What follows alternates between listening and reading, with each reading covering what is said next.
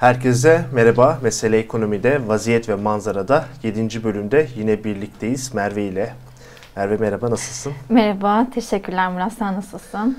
İyiyim. Kediler, onlar nasıl? Kediler biraz hapşırıyorlar. Ee, havalar soğudu malum. Biz de doğalgazı fazla yakamıyoruz. O yüzden galiba grip olacaklar. Kediler de o şeylere rağmen üşüyorlar. Şimdi ben de aslında bu hafta yurt dışındaydım ve az sokak hayvanının az olduğu ama sıcaklığında yüksek olduğu, yani kedilerin üşümediği bir yerdeydim ama onların da hala o ülkenin yüksek refahına rağmen e, mama fiyatlarından şikayet ettiklerini gördüm. Yani biz küresel Öyle gıda mi? fiyatlarından bahsediyorsak eğer, o küresel gıda fiyatları içerisinde onlar da var işte. Çünkü hı hı. bizim yediklerimizin dışında kalan malzemelerin işlenmesinden yapılıyor. Tabii en güzel en şeylerden yapılmıyor kedi köpek mamaları. Tabii onların iyisini çok iyi anlıyorlar ama e, Türkiye'deki başka sorun da var ki aynı şey bu kadın petleri için de geçerli. Kesinlikle. E, ÖTV bir yanlış tercihi K D V'nin bunlarda. O da şöyle, K D V bin dokuz yüz seksen beşte hayatımıza giren bir şey. ÖTV'de iki bin birde yanılmıyorsam. ÖTV bir lüks tüketimi sınırlamak veya dış açığa neden olan akaryakıt gibi bir şeyi sınırlamak veya e, sağlığı bozan işte alkol içiciler, e, tütün mamulleri gibi kullanılır. Yani bir dışsallık vardır ekonomide. Çok sigara içen, çok içki içen daha çok hastalanır. Hem daha az iç, bunları kullansın hem de bunların topluma yaratacağı maliyeti önden biz onu alalım ki e, dengeleyelim şeklinde bir yöntem vardır.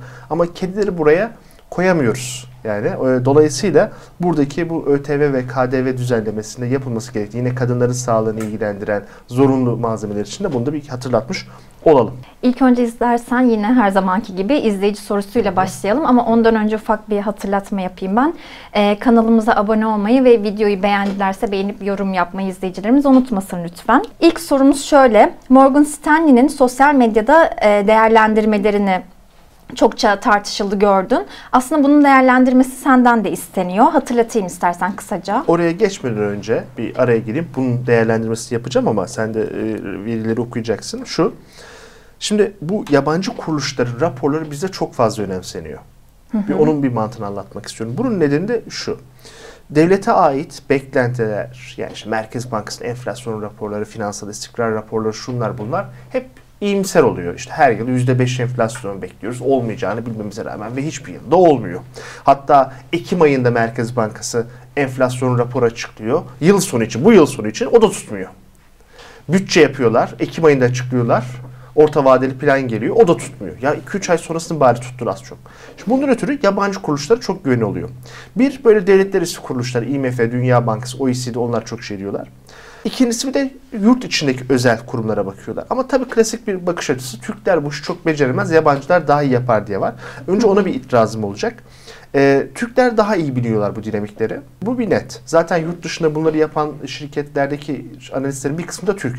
Gerçi iki bin sekiz küresel finansal krizinden sonra maliyetler düşürünce işte Türkiye ile Rusya'yı, Yunanistan'da Türkiye, Türkiye ile Orta Doğu'yu birleştiren çok masalar oldu. Dolayısıyla işin tam da uzman olmayan kişilerin de yazdıkları E, rastlıyoruz. İkincisi, bu kurumlardakiler e, ana senaryoları açıklarlar. Şimdi ekonomistlerin işi odur. Yani e, akademi ekonomistlerinden bahsetmiyorum. Onlar zaten bu konuların çok dışındalar ama bu e, bizdeki aracı kurumlarda veya uluslararası kuruluşlarda çalışanlar, bankalarda çalışanlar büyük resimde ve oradaki birkaç senaryo koyarlar ve genelde ana senaryoyu ise yayınlarlar. Şimdi gidip de şurada çok rahat bir kur hata olur, bu buraya çıkar, öyle uç senaryoları koymazlar. O yüzden bunlarla bir e, tek başına alım satım yapma kararı vermek yerinde olmaz. Ya mesela ben de kendim e, mesleki hayatımda fon yöneticisi olarak çalışırken kurumundaki ekonomistle genelde uyuşmazdım. Ama bu onun görüşlerini beğenmediğim için değildi. Bazen beğenmezdim de, bu çok normal bir şey ama e, çok ana şeyler söyleniyor. Yani e, ana hatları değil, benim o andaki o patikayı görmem lazım. Şimdi kur yukarı gidecek. Dolar yirmi beş lira olacak. Peki olabilir. Bu kadar yüksek enflasyonda olur. Mesele onu hangi bir patikada, hangi dönemlerle, nasıl gelişmelerin neticesi gidecek ki ben ona göre bir alım satım yapacağım. Bunu şuna benzetiyorum. Şimdi e, savaş pilotusunuz, karargâhtan şu bölgeyi bombalayın diyorlar. E tam oraya gideyim de bomba tek orayı yok edecek güçte değil. Daha spesifik bilgiye ihtiyaç var. O zaman da işte o fon yöneticisini veya alım satım bizzat yapan kişinin yetkinliğine dönüyor işte o savaş pilotu. Onu orada karar veriyorsunuz, görüyorsunuz. Bu da o yüzden, yani bunlar çok abartılmasın. belli bir görüş veriliyor, belli bir objektivitesi var ama uç anlaşılır olmuyor. Bazen de manipülatif oluyor. Mesela e, Temmuz iki bin on altıdaki darbe teşebbüsünden sonra iş böyle piyasalar normalleşti, etti. Hiç unutmuyorum, Citibank'in Londra'daki analizlerinden bir kadın, ismini hatırlayamadım ama çok dalga geçmişti o dönemde. Kurun işte üçten iki kırka kadar düşeceğini söylemişti. iki seksenlerden de çok sert döndü. Sonra zaten tarumar olma dönemi başladı. Bu raporları ne çok önemseyin ne de göz ardı edin. Okuyun, hazmedin, oradan bir yola çıkın ve aynı zamanda bu kuruluşların da birbiriyle çok farklı görüşlere zaman zaman sahip olduklarını da unutmayın. Onlar daha çok hisse gibi spesifik şeylerde daha belirgin hale geliyor. E, çünkü dediğim gibi makroda daha ortaya konuşuyorlar ama e, tavsiyem benim budur diyeyim. Türkiye için baz senaryolarına değinmişler. Şöyle ki yüzde dokuz politika faizinin uzun süre sabit gitmesi. Yıl... Ki daha yüzde dokuz olmadı. Haftaya olacak, ondan sonra tutacaklar diyorlar. Ee, yılbaşına yüzde altmış asgari ücret zammı. iki bin yirmi üçte kur ve fiyat kontrollerinin devamıyla enflasyonun yıl sonunda yüzde elli üçe düşmesi tahmin ediliyor. Nasıl Şimdi, değerlendireceksin? Asgari ücrette ben de neredeyse aynı görüşteyim. Ee, bu tesadüf olmuş diyelim. Ee, ikincisi iki bin yirmi üç yıl sonu enflasyona ilişkin yüzde elli üç beklenti esası bizim geçtiğimiz veya hafta veya bir önceki hafta yaptığımız e, yayında vardı. Yani yüzde elliler civarında bekleyenler iktidarın e, düşünmüş olduğu, hayalini kurduğu yüzde yirmilerdeki bir enflasyona inanmayan ama kur hatağı da olmayacağını düşünen ve işte bu yıl başında itibarenki belirli popülist vaatlerin gerçekleşmesiyle enflasyonun yüzde elli ile yetmiş bandında yılda geçirip yıl sonunda elli üçe düşeceğini içeren senaryo bu. Çok muhtemelen Morgan Stanley'nin de burada doğrudan her müşterisine aktarmadığı birkaç tane daha bir de kötü senaryosu, iyi senaryosu da vardır. Onları daha şey yaparlar. Yani mesela bu A B D verileriyle ilgili de mesela beklenti şu diyoruz ya, mesela onlarda kurum beklentisi ortalama alınır ama bir de arkadan fısıltı, whisper diye yani onu vardı. Onu müşterilerine verirler, iyi müşterilerine verirler. Öyle çıkıp da burada Bloomberg terminlerine vermezler bunu, yazmazlar. Bu da öyle bir şey. Eğer bir kur şoku olmazsa dediğimiz gibi yüzde yetmişler sonra altmışlarda gezinip gezinip elli üçte kapanabilir. Ama ben bu sürecin e, hem siyasi baskı hem şeyle kur şokusu atlatabileceğini düşünmüyorum. Bunun dışında bir de seçimden sonra da faizlerin yüzde otuz beşe çekileceğini düşünmüşler. Muhtemelen onların kur şokunu beklememeleri en de sonunda bir yüzde otuz beşlik bir faiz artımının geleceğini ama muhalefet kazanırsa çat diye yüzde otuz beşe çıkarması çok zor. Ekonomi durabilir bir yanda. İktidar kazanırsa bu süreci daha da sürdürmek isteyecekler. Yani kolay değil. Hemen bunlar olmayacak. Bu şimdi bir kur korumalı mevduatta bütçeye bir risk yarattılar. İkincisi arkasından bankalara zorla devlet iç borçlanma senetleri yani hazine bonosu devlet tahvili aldırtarak bir zorluk yarattılar. E, tüm bunların neticesinde artık çat diye eskisi gibi hükümet değişir, olağan para politikasına geçir demek zor. Şimdi bankalar yüzde on on beş getirili beş ila on yıllık devlet tahvillerini almışlar. Siz faizi yüzde otuz beşe çıkarıyorsunuz. E, bankalar zarar yazacaklar sürekli. Tamam, bankaları sevmiyoruz. Yazsınlar, batsınlar, kâr ederken iyiydi mi? Hiç önemi yok. Sorun şurada, bankalar sermayesi edildikten sonra hiç kredi veremeyecekler. Hem bir de özgürlük de vaat ediyorsunuz siz onlara. Artık böyle saçma e, şeylerde kredi vermeyi zorlayıcı mevzuatlar da olmayacak. Onları da bırakacağız diyorsunuz. O zaman ekonomi duracak. iki bin on dört Mart'ta yerel seçim var. Donald Trump kaybedince Trumpizm sona ermedi. E, yani dolayısıyla hatta İsrail'de Netanyahu geri geldi. Bunları da dikkate alırsak ben e, o faiz arttırımının o kadar kolay ve hızlı gelebileceğini de e, dair de şüphelerim var. Biz öngörülerimizi yaparken e, güncellememiz lazım. Eskiden çok daha kolay işte seçim olursa şu olur bu olur falan diyor, değil mi? Yani şimdi mesele şurada. O iki bin on dokuz iki bin yirmi belki iki bin yirmi birin e, beklentisiydi. Biz geçtiğimiz yıl çok büyük bir kur şoku yaşadık. İnsanların enflasyona bile inancı kalmadı. Şimdi böyle bir ortamda artık eski ezberlerle öngörü yapmak hatalı olabilir. Ha, kesin bu böyle olmayacak demiyorum ama ben oraya daha önemli bir şerh ünlemi koymuş oluyorum. Peki diğer bir izleyicimizin sorusuna geçelim istersen. Amerika Birleşik Devletleri'ne enflasyon hız kesti. Euro'nun dolar karşısında değer kazandığı aslında görülüyor. Resmin öteki tarafında da tabii ki Rusya-Ukrayna savaşı var. Şunu soruyorlar, küresel ekonomide yeni bir sayfa mı açılıyor? Sadece A B D değil, dünyanın genelinde de başka olumlu gelişmeler oldu. Birincisi İngiltere'de, Britanya diyelim, birazcık daha makul bir mali plan işlerin yürüyebileceğine dair beklentiler arttı. İkincisi Çin için bence oldukça önemli. Çin Komünist Partisi'nin kongresi sonrasında orada çıkmamıştı karar ama arkasından Covid'le mücadelede sıfır tolerans politikasının gevşetilmesi artı emlak piyasasındaki yoğun batık kredi ve süreçlerin devam edememesi ilişkin sorunlara ilişkin yeni bir de E, yapılanma planı ortaya kondu. Yani bu da şu anlama geliyor. E, dünyanın da genelinde olumlu gelişmeler söz konusu. Tüm bunları düşünürsek eğer, evet euro dolar sıfır nokta doksan altıdan bir nokta sıfır neredeyse beşe kadar geldi. Şimdi biraz daha dengeleniyor. O doların düzenli olarak hızlı değer kazanmasına neden olan ana sebepler azaldı. Niye azaldı? Çünkü e, A B D'nin daha çok da fazla faiz arttırmadan e, enflasyonu yenebileceği görülmeye başlandı. Ama bunu ben fazla iyimser görüyorum. Şu anlamda evet bir iki tane daha faiz artımı yapıp işte bunu kapatacaklar eğer yeni bir maliyet baskısı şok talepte yaşanmazsa eğer. Ama bence piyasanın buna çok odaklanmaması gerekiyor. İlk zamanlardan beri söylediğim şey bu faiz artırım patikasını değil nihai faiz oranıydı. Nihai faiz oranı da artık gündemden düştü. Şu saatten sonra bundan sonra ilk faiz indirimi ne zaman olabilir? iki bin yirmi üçün ortasında olur mu? Ancak iki bin yirmi üç sonuna mı kalır? iki bin yirmi dörde mi sarkar? Piyasaların bence buraya birazcık daha odaklanmaları gerekiyor. Aşamalı olarak önümüzdeki Kasım ve Aralık aylarında. Yoksa Aralık aylarında A B D Merkez Bankası bir elli baz puan daha arttıracağını düşünüyorum. Ha bununla birlikte de bu euro dolardaki şeyinde hareketlenmenin de euro lehine hatta avro diyelim Türkçesi avro lehine olanın da e, duraklayacağı görüşündeyim. Ama ben hepsinden öte dünyanın tabi bu günlük alım satım işe yarayan bir şey değil. iki bin yedide başlayan e, eşik altı mortgage kredisi e, konut kredisi kriziyle birlikte doların güçlenmesi lehine e, çok büyük bir trende girdiğini düşünüyorum. Yani on beş yıl oldu hala aynı trend, o büyük trendin içerisindeyiz. Önümüzdeki yıl, bu yıl kış dünya genelinde daha doğrusu Avrupa'da ılıman geçti. İyi de doldurabildi depoları Avrupalılar ama e, seneye kışa doğru belki de o zamana da kalmadan tekrar çünkü kuzeye yakın bir hattı da açılamayacak. Avro üzerinde baskı tekrar bir tur daha başlayacaktır. Çin ekonomisinde bu kadar kolay götürülemeyeceği çıkacaktır. Japonya'nın konuşmadık. Japonya'nın şu anda hem bu kadar gevşek para politikası hem de döviz satışıyla çünkü piyasa emiyor onu. Evet bir trilyon dolarlık döviz rezerviniz var ama çok çabuk e, tüketiliyor. Sürdürülemeyeceği anlaşılacaktır. E, yani risklerin bir kısmını iki bin yirmi üçe bırakarak devam etmiş olacağız.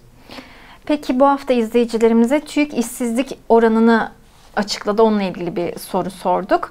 TÜİK işsizlik oranının yüzde on olarak açıkladı. Sizce gerçek işsizlik oranı ne kadardır diye sorduk. Ankete katılanların yüzde yedisi yüzde on on beş civarında dedi.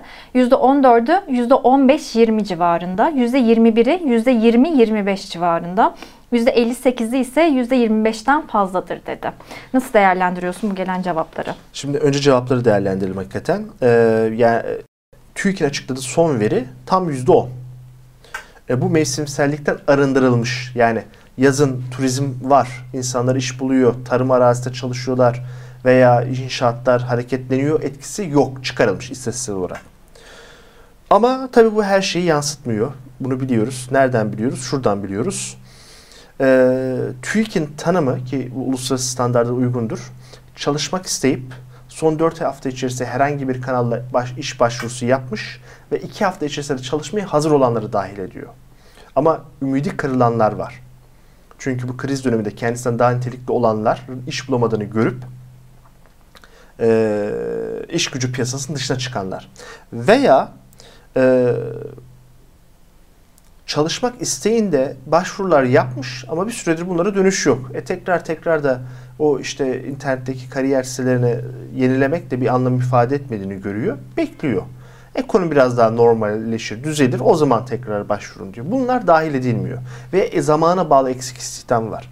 Bunları eklemiyorlardı ve bizim DİSK araştırma birimi bunun üstüne çok güzel e, yüklenince e, en sonunda TÜİK de bunu geniş tanımlı işsizlik olarak E, tam bu ismi kullanmıyor da açıklamaya başladı. yüzde yirmi virgül dokuz. Yani Türkiye'deki gerçek işsizliği ilk bakışta bu gösteriyor. Dar tanım değil, geniş tanımda. Zaten Türkiye'nin dar tanımda geniş şey, e, işsizliği de e, doğal sınırı yüzde on on bir gibidir. Bunun altına düşüremezsiniz kısa vadede. Yani olmaz. Türkiye'nin çok başka şeyleri değiştirmesi gerekiyor. Şimdi biraz onlardan bahsedeceğim. Bizim başka sorunlarımız var. İşsizlik biraz lüks kalıyor. Bir kere bizim iş gücüne katılımımız çok düşük. Yani çalışabilir yaşta, kabaca on beş altmış beş yaş arasında olan, herhangi bir sağlık sorunu olmayan insanlar arasında ve emekli olmamış insanlar içerisinde Türkiye'deki iş gücüne katılma oranı yüzde elli iki virgül sekiz. Bunun normalde gelişmiş ülkelerde yüzde yetmişlerde hatta seksenlerde olması lazım. Bir de istihdam oranı var. Bunların içerisindeki çalışabilenlerin oranı yüzde kırk yedi virgül beş. Yani çalışabilir iki kişinin biri sadece çalışıyor. Bu da gelişmiş ülkelerde yüzde yetmiş gibi bir yerdedir. Yani neredeyse bir yüzde yirmi aşağıda. E çalışabilir nüfusumuz zaten elli milyondan fazla. Yani acilen bizim on milyon ek istihdama ihtiyacımız var. Bu tabii ki olmayacak. Bunun bir kısmı kadınlarla ilgili, ev işleri meşgul adı altında ev genci, ev kadını derseniz dışarıda bırakıyorlar. Ve biz bununla barışmış bu durumdayız. Bu böyle bir olmaz. Muhasır medeniyet dediğiniz dağ tek elle tırmanılmaz. Kadınlar. Tabii ki kadınların evde yaptıkları işlerinde çocuk bakımı, yaşlı bakımı, ev işleri, temizlik yükü var. Hatta bundan onlar da sosyal güvence alamayıp kocaya bağlı hale geliyorlar. Bu tip adaletsizlikler de var ama öyle veya böyle tam zamanlı bir profesyonel işin koşulları gerçekleştirmiyor. Hele bir de çocuk sayısı da fazla yoksa. Dolayısıyla bir bununla mücadele etmemiz lazım. Bir erken emeklilik durumu var. İşte olmaması gerekiyor ama işte o yaştaki insanlarda hiç iş bulabilecek duruma gelmiyorlar. Çünkü piyasanın beklentileri çok fazla. İşte onlar bir mesele. E, zaten sığınmacı meselesini de aldık. E, bir de mesela bir izleyicimiz yazmış, hemen düzeltelim. Türkiye'deki işsizlik yüzde on olur mu? Bir sürü kayıt dışı çalışan var. Güzel arkadaşım, TÜİK bunları zaten anketle yakalıyor. Yani kayıt dışı işsizlik de bunun, kayıt dışı istihdam da bunun içerisinde. Türkiye'deki zaten TÜİK resmi olarak kayıt dışı işsizliği açıklıyor. yüzde otuzlarda gezer o. Yani Türkiye'de işsizlik yüzde onsa, yüzde doksan çalışıyorsa o yüzde doksanın zaten üçte biri kabaca kayıt dışı. TÜİK bunu kabul etmiş. Dolayısıyla bu onun zaten içerisinde. Tarım işçileri de içerisinde. Bunları unutmayalım. Ücretsiz aile işçileri falan var işte. Anne babasının toprağında çalışan, dükkanda çalışanlar. Bu bir mesele.